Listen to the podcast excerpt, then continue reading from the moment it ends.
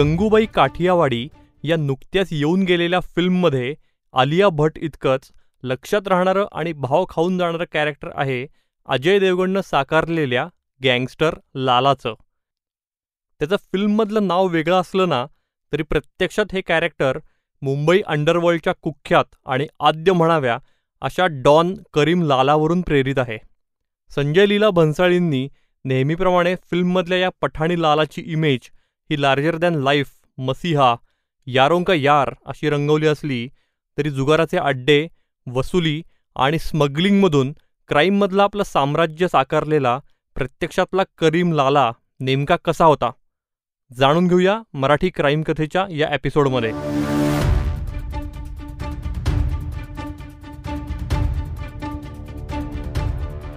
Hello friends Marathi crime कथा या माझ्या पॉडकास्ट शोमध्ये मी तुमचा होस्ट निरंजन मेडेकर तुम्हा सगळ्या लिस्नर्स अगदी मनापासून स्वागत करतो.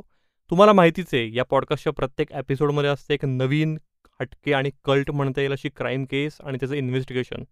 अरे पण एक मिनिट. या एपिसोडमध्ये आपण कुठल्या केसविषयी बोलणार नसून मुंबईच्या अंडरवर्ल्डवर एकोणीसशे चाळीस ते सत्तर या दशकांमध्ये शब्दशः राज केलेल्या एका कुख्यात गँगस्टरबद्दल डेंजर डॉनबद्दल. कारण या एपिसोडमध्ये मी तुम्हाला करीम लालाची गोष्ट सांगणार आहे. याला निमित्त आहे नुकतेच येऊन गेलेल्या गंगूबाई काठियावाडी या फिल्मचं. ही फिल्म म्हणजे ट्रू क्राईम स्टोरी असून ती एस हुसेन झैदी यांच्या माफिया क्वीन्समधल्या गंगूबाईच्या प्रकरणावरून आधारित आहे. तर या पुस्तकात आणि फिल्ममध्येही दाखवल्याप्रमाणे गंगूबाई ही मुंबईच्या कामाठीपुरा या रेड लाइट एरियातली एक सेक्स वर्कर होती. वास्तविक ती मूळची गुजरातच्या काठेवाड या गावातल्या एका घरंदाज कुटुंबातली असली. तरी तिला मुंबईचं आणि बॉलिवूडचं खूप आकर्षण होतं. त्यामुळं हिरोईन व्हायला म्हणून ती आपल्या वडिलांसाठी काम करणाऱ्या एका क्लार्कसोबत कारकुनासोबत पळून गेली. तो तिच्याशी प्रेमाचं नाटकही करत होता. पण मुंबईत आल्यावर मात्र त्यानं तिला पाचशे रुपयांमध्ये विकलं होतं. तर तुमच्यापैकी ज्यांनी अजून गंगूबाई ही फिल्म पाहिली नाही आहे त्यांच्यासाठी ही थोडी बॅकग्राऊंड तर गंगूबाईच्या आयुष्यात म्हणजे फिल्ममध्ये आणि रिअल लाईफमध्येही करीमलालाची एंट्री झाली ती त्याच्या गँगमधल्या एका पठाणानं तिच्यावर अत्याचार केल्यावर. झालं असं की लालाच्या गँगमधला एक पठाण गिराईक म्हणून तिच्याकडे गेलेला पण त्यानं तिच्यावर खूप बळजबरी केली खूप तिला शारीरिक मारहाण केली आणि त्याच्यामुळे त्यानंतर एका शुक्रवारच्या नमाजनंतर गंगूबाई ही धाडस करत डेअरिंग करत थेट करीमलालाच्या घरी गेलेली आणि तिनं त्याच्या कानावर ही सगळी हकीकत घातलेली. गंगूबाईवर गुदरलेला हा सगळा प्रसंग तिच्या तोंडून ऐकल्यावर लालाच्या तळपायाची आग मस्तकात गेलेली आणि त्यानं आपल्या माणसांचा खडा पहाराच गंगूबाईच्या कोठीवर ठेवलेला. काही दिवसांनी तो वासनांद पठाण जेव्हा परत गंगूबाईकडे गेला तेव्हा करीमलालानं आणि त्याच्या गुंडांनी त्याची चांबडी सोलत त्याला जन्माची अद्दल घडवली होती. तेव्हापासून लालानं गंगूबाईला बहीण मानलं होतं. तर फिल्ममध्ये अशी लालाची सगळी माणुसकीची पांढरी बाजू अगदी व्यवस्थित दाखवण्यात आली आहे. असं असलं तरी क्राईमच्या काळ्या जगातली त्याची कारकीर्द नेमकी कशी होती ती कशी घडली ते जाणून घेण्यासाठीच या एपिसोडचा घाट आपण घातलाय. तर करीमलालाचा जन्म हा एकोणीसशे अकरामध्ये अफगाणिस्तानातल्या कुवर प्रांतात झाला. एकोणीसशे तीसच्या दशकात केव्हा तरी जगण्यासाठी म्हणून तो मुंबईत आला. तो नेमका केव्हा आला हे कोणालाच माहीत नाही आहे अगदी त्याच्या घरच्यांनाही नाही. स्वप्नांची नगरी अशी तेव्हाही मुंबईची ओळख असल्यानं अनेक नेपाळी श्रीलंकन आणि अफगाणी पठाण हे आपापले देश सोडून मुंबापुरीला जवळ करत होते. तर त्याचं पूर्ण नाव होतं अब्दुल करीम खान आणि तो पेशावरहून आलेला. तो दिसायला एकदम डेडली होता. त्याची उंचीच साधारण सात एक फूट होती. त्याचं आणखी एक वैशिष्ट्य म्हणजे खरं तर तो खान अब्दुल गफार खान आहेत ते त्याच्या श्रद्धास्थानी होते ते मेंटर होते त्याचे गुरुस्थानी होते. खान अब्दुल गफार खान यांचं नाव आपण शाळेत असताना इतिहासाच्या पुस्तकात नक्की वाचलं असेल. भारताचा स्वातंत्र्य संग्राम जेव्हा येतो त्यात त्यांना सरहद गांधी म्हणूनही ओळखलं जातं. म्हणजे जरी ते अफगाणिस्तानातले असले तरी ते भारताच्या स्वातंत्र्य संग्रामात सक्रिय होते. त्यामुळेच त्यांना भारतरत्न या सर्वोच्च किताबानं गौरवण्यातही आलेलं आहे त्यांच्या कार्याबद्दल स्वातंत्र्य संग्रामातल्या. त्यांचं काम हे पाकिस्तान आणि अफगाणिस्तानच्या सीमावर्ती भागात होतं. त्यामुळेच त्यांना सरहद गांधी म्हणून ओळखलं जायचं. गांधीजींकडनं त्यांनी प्रेरणा घेतलेली अहिंसेची. पण लाला काही स्वातंत्र्य संग्रामात उतरला नाही की तो काही अहिंसावादी झाला नाही. त्याला काही करून मोठं व्हायचं होतं. त्यामुळंच तो पेशावरहून थेट मुंबईत आला आणि दक्षिण मुंबईत ग्रँड रोड स्टेशनजवळ बैदा गल्लीत भाड्यानं राहायला लागला. अनएज्युकेटेड आणि अनस्किल्ड असल्यानं साधं सरळ जगून पैसा कमवणं काही आपल्याला शक्य नाही आहे हे त्याला खूप लवकर समजलं. त्यामुळंच आपली वाट वाकडी करत त्यानं चक्क आपला पहिला जुगाराचा अड्डा या एरियात सुरू केला. त्या काळी मुंबईतल्या अशा अड्ड्यांना सोशल क्लब अशा गोंडस नावानं ओळखलं जायचं. सो जुगारात पैसा हरणाऱ्यांना तो हळूहळू व्याजानं कर्जही द्यायला लागला. त्यातूनच करीम खानवरून व्याजानं पैसे देणारा म्हणून करीम लाला असं त्याचं नाव पडलं. त्याचा भाऊ अब्दुल रहीम खान उर्फ रहीम लाला देखील डोंगरीत सोशल क्लब चालवत होता. आता एकदा का क्राईमच्या दलदलीत उतरलं की पोलिसांचे हप्ते त्यांच्याशी पंगा बाकी गुंडांशी सेटिंग या सगळ्या गोष्टी हळूहळू या सगळ्या ह्याच्यात तरबेज झाला लाला आणि थोड्याच काळात करीम लाला हे नाव दक्षिण मुंबईत घरोघरी पोचलं पण ते पोचण्यामागे त्याचा जुगाराचा अड्डा हे कारण नव्हतं तर ते दोन गोष्टींमुळे पोचलं.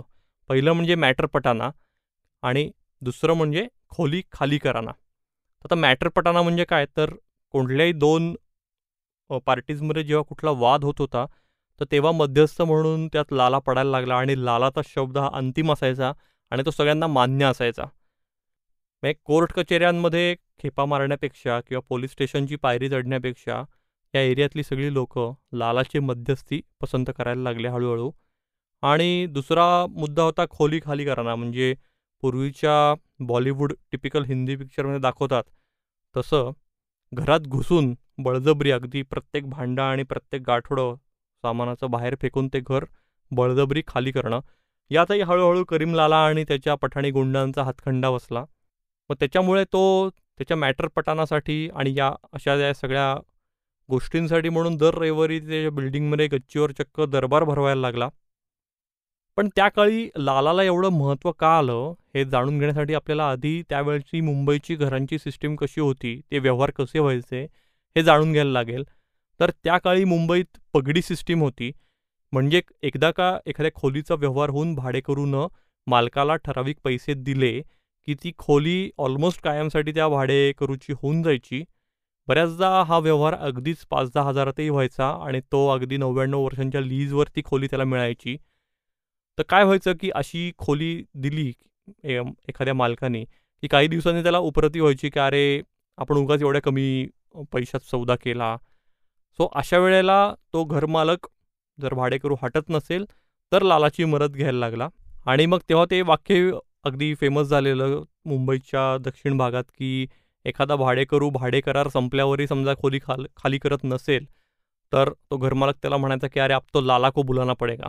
असा तो म्हणला नुसता तरी त्याची दहशतच लालाची एवढी होती त्याची आणि त्याच्या गुंडांची की गप गुमान खोली लगेच खाली होऊन जायची.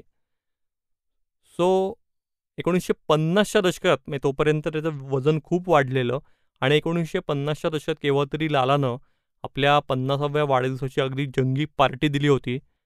आणि या वाढदिवसानंतरच लाला आता पारंपरिक पठाणी पोशाखातनं त्यांनी आता तो पांढऱ्या शुभ्र अशा सफारी सूटमध्ये दिसायला लागला. त्यानंतर तो महागडे गॉगल्स आणि तोंडाची गॉडफादर स्टाईल एकदम क्युबन सिगार किंवा पाईप असे शौक पण तो करायला लागला.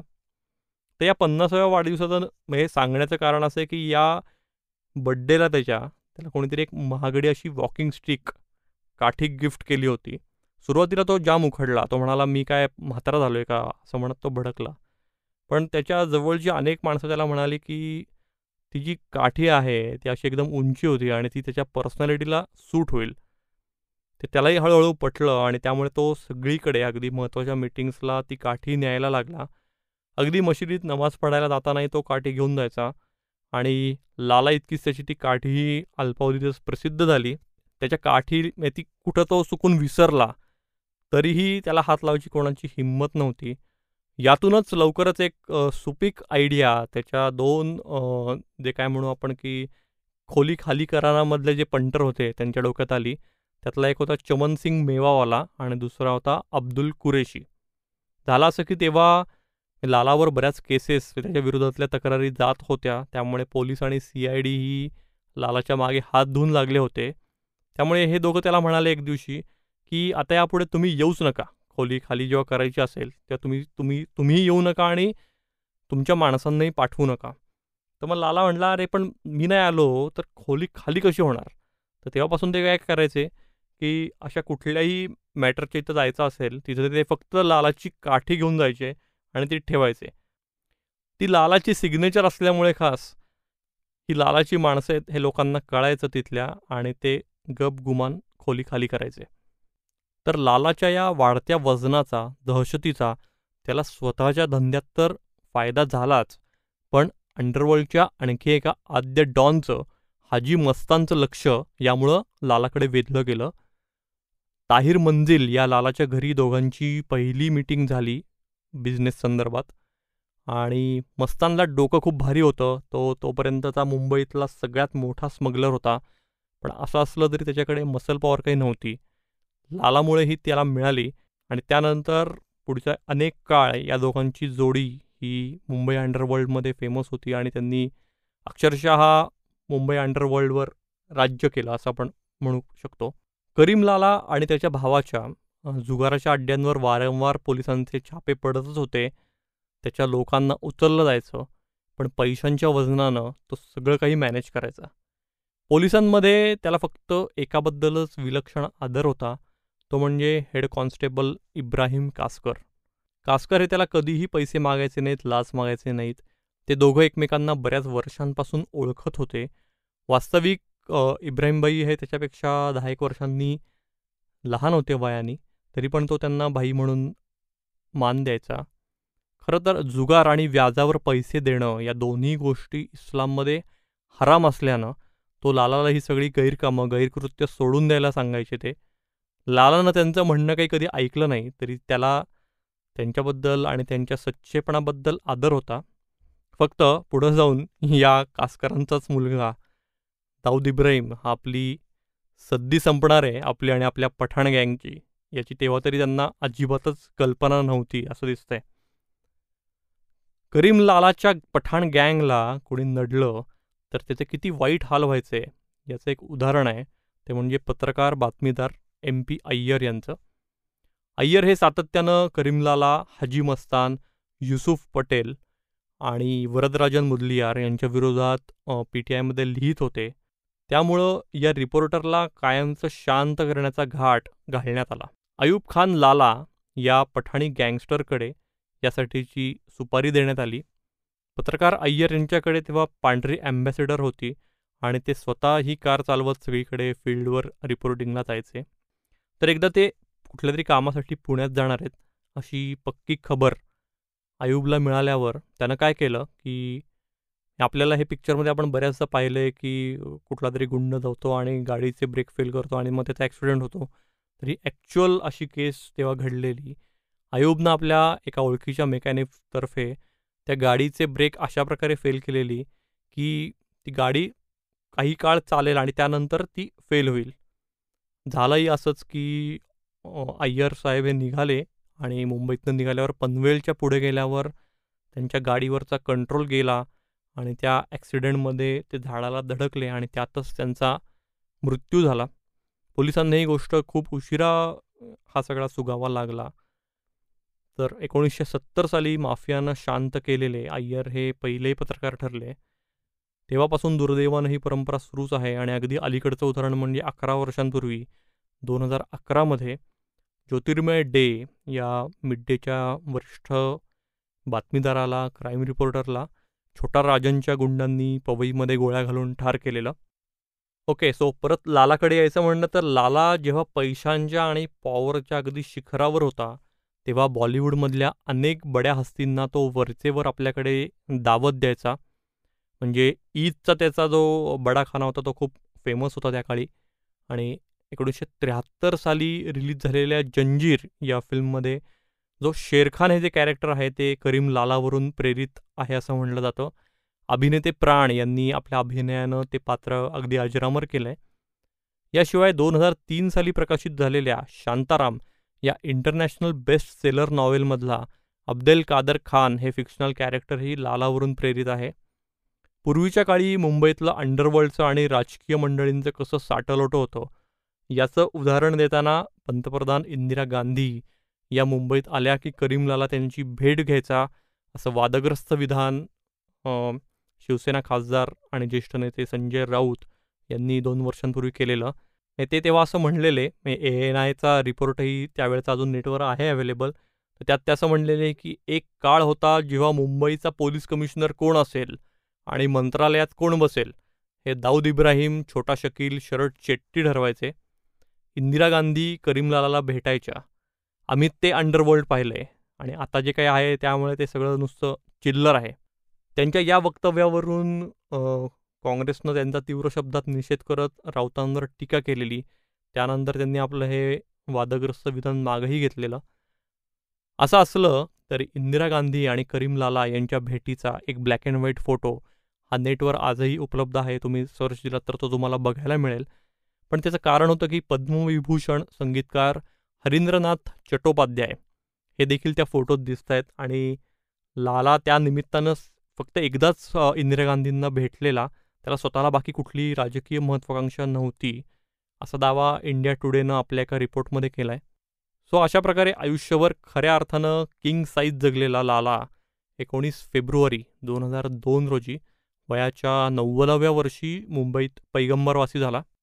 फ्रेंड्स करीमलालाचा विषय निघाल्यावर त्याच्यासोबत हाजी मस्तानचं नाव हे येणारच.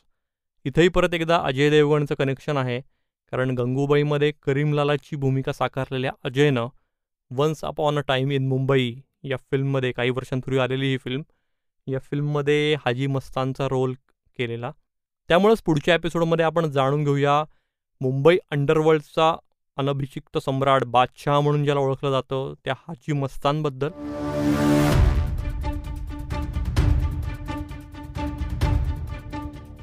मराठी क्राईम कथाचा हा एपिसोड तुम्हाला कसा वाटला मला नक्की कळवा. तुम्ही तुमचा फीडबॅक मला माझ्या इंस्टाग्राम अकाउंटवर कळवू शकता. माझा इन्स्टा ॲड्रेस आहे Niranjan underscore self made Niranjan Medhekar असं सर्च केलं तरी तुम्ही माझ्या अकाउंटपर्यंत पोहोचू शकता. येस भेटूया पुढच्या एपिसोडमध्ये तोपर्यंत टाटा.